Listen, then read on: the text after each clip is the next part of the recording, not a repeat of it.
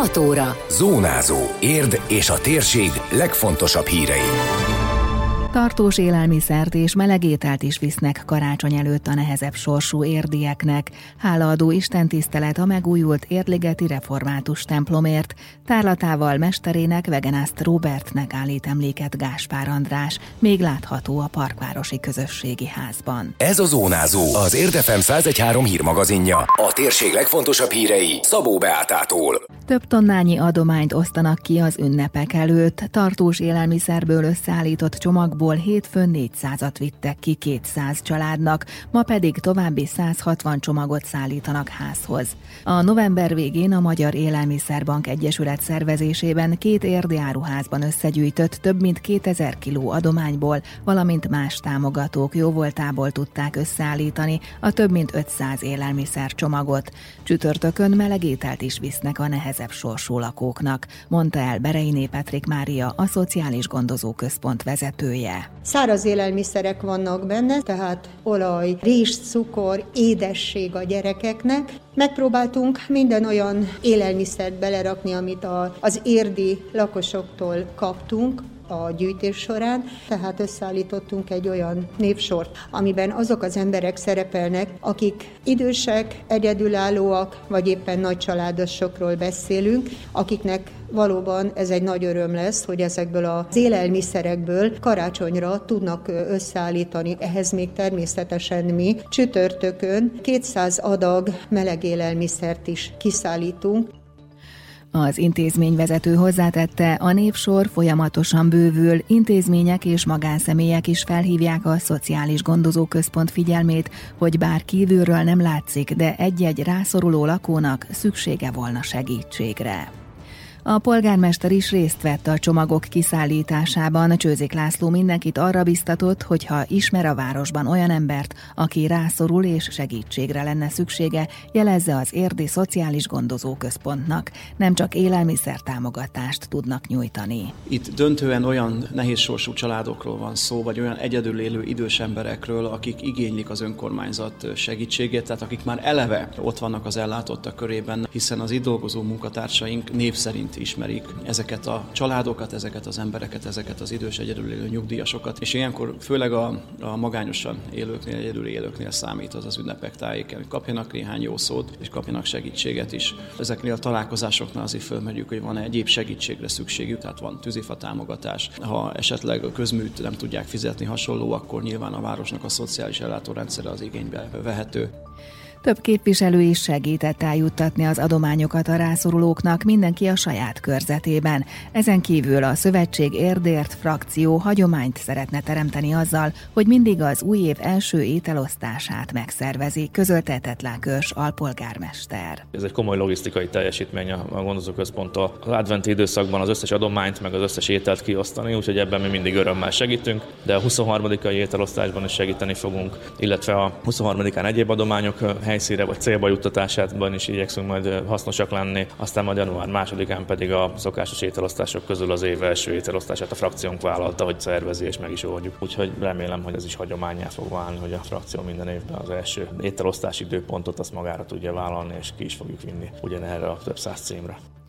23-án egy kertészet adományának köszönhetően a Szociális Gondozó Központ 25 karácsonyfát visz a családoknak, és a tagintézményeket is ellátják ünnepi fával. Megújult az Érligeti Református templom, a munkák nemrég fejeződtek be, felújították az imaház homlokzatát, kerítését és a járdát is. Ebből az alkalomból tartottak vasárnap hálaadó istentiszteletet, amelyen Balogh Zoltán püspök szolgált, köszöntőt mondott ért polgármestere és a térség országgyűlési képviselője. Aracki András azt emelte ki, hogy a templom biztos menedék minden külső támadás ellen amikor megújul egy ilyen templom, és az ilyen formában, mint az Érligeti Református templom, akkor azt érzem, hogy ez egy válasz is. Válasz abban a vitában, hogy a, a hit az maradjon a templom falai között, mindenki ott imádkozzon, és ott találja meg a lelkéhez való megnyugvást. Egy olyan felújítás kapcsán vagyunk itt, amely megmutatja erőnket, közös erőnket, megmutatja hitünket, és kinyújtja kezét és ölelő karját a világ felé. Az elmúlt tizenvalány évben. Itt a Kárpát-medencében több mint 3000 templom újult és épült. És ez egy nagyon fontos erőt ad nekünk, hogy képesek vagyunk ezt tartalommal, hittel és erős közösség élettel megtölteni.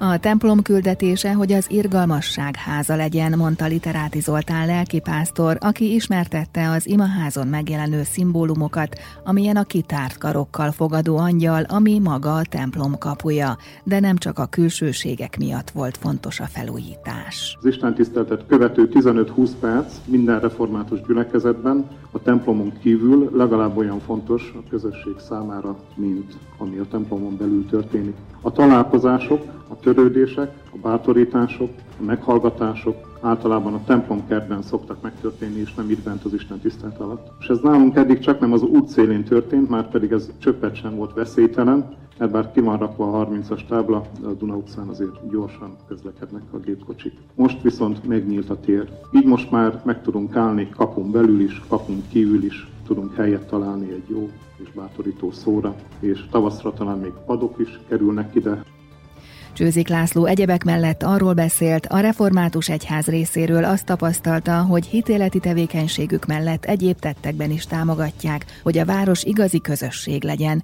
Kitért arra, hogy megújult az evangélikus templom előtti járda is, illetve most térkövezik az Alsó utcában a katolikus templom körüli részt, és nagyon fontosnak tartja az ilyen együttműködést. Ha lehet azt mondani, nekem az a hitvallásom, hogy a család és mondjuk a nemzet között ott van egy olyan közösség, amelyhez úgy gondolom, hogy mindenki valamilyen módon tartozik az országban, és az az adott település, ahol él.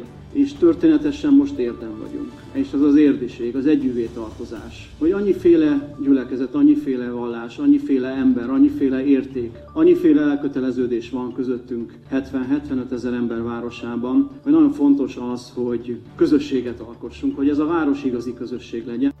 A hálaadó istentisztelet után felavatták az üldözött és mártír keresztények emlékfalát a Duna és a Poprád utca sarkán.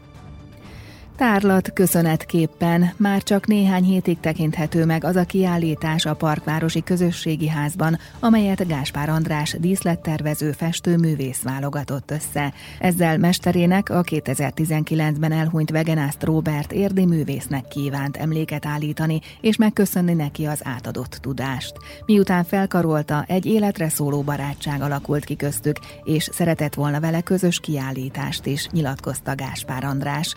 A mostani mostani tárlaton a csak nem 40 kép között néhai mestere három festménye is látható. 61 évvel ezelőtt kezdtem el dolgozni Kaposvári Csikér Színházban, és a Vegedasz Robert volt a mesterem, és a barátom is. Először, mint diszletfestő kezdtem a munkámat, és Robi látott bennem valami akkora fantáziát, hogy érdemes az embert kicsit tanítani. Egy évig dolgoztunk együtt, és mindent elmondott nekem, amit a színházról tudni kell, vagy illik. Most ez a egyéves barátság volt nekem arra elég, hogy utána még közel 40 évig itt maradtam a színházban. A színház megfogott, a levegőjét szerettem, és nagyon-nagyon sokat tanultam tőle. Nagyon megragadott a Robert nagyszerű mesterem és barátomnak a halála, és mindenféleképpen én szerettem volna megköszönni neki ezt a nagyszerű tanítást és barátságot. Ez egy emlékkiállítás lenne, az ő tiszteltére van ez. A parkvárosi tárlatra régi és új munkáiból is válogatott Gáspár András, akinek főként a színházi feladatai, illetve utazásai adnak inspirációt. Alkotásainak fő motivumai a tér és épületábrázolások. Mint mondta, először mindent a képzeletében teremt meg. Minden alkalommal, amikor akár egy regényt vagy színdarabot elolvasok, akkor először magamban még mindig elképzelem, vagy megteremtem azt a teret, ahol ez a történet eljátszódhat. És ebben az elképzelés rendezett térben olvasmányaim közben is helyezem el a figurákat, a cselekményeket, a drámát, tragédiát, szerelmeket, és nekem minden, minden esemény, minden színdarab egy adott térben, és a szigorúan megőrzöm, hogy egy Bartolajos Szerelem című színdarabban milyen belső tereket kellett alkotnom, vagy a Frederikot várja még sötét lesz című krimiben milyen tér az, a legkedvezőbb, amelyikben lejátszódott a darab. Gáspár András festőművész kiállítása január 12-ig látható a Parkvárosi Közösségi Házban. Időjárás. Folytatódik a napos idő, a keleti északkeleti tájakon lesz több felhő, arra felé egy-egy futó hózápor előfordulhat. A szél még több helyen megélénkül, de ebben a térségben mérsékelt marad. A mai maximum 2 fok körül várható. Zónázó. Zónázó. Minden hétköznap azért efemen. Készült a médiatanás támogatásával a Magyar Média Mecenatúra program keretében.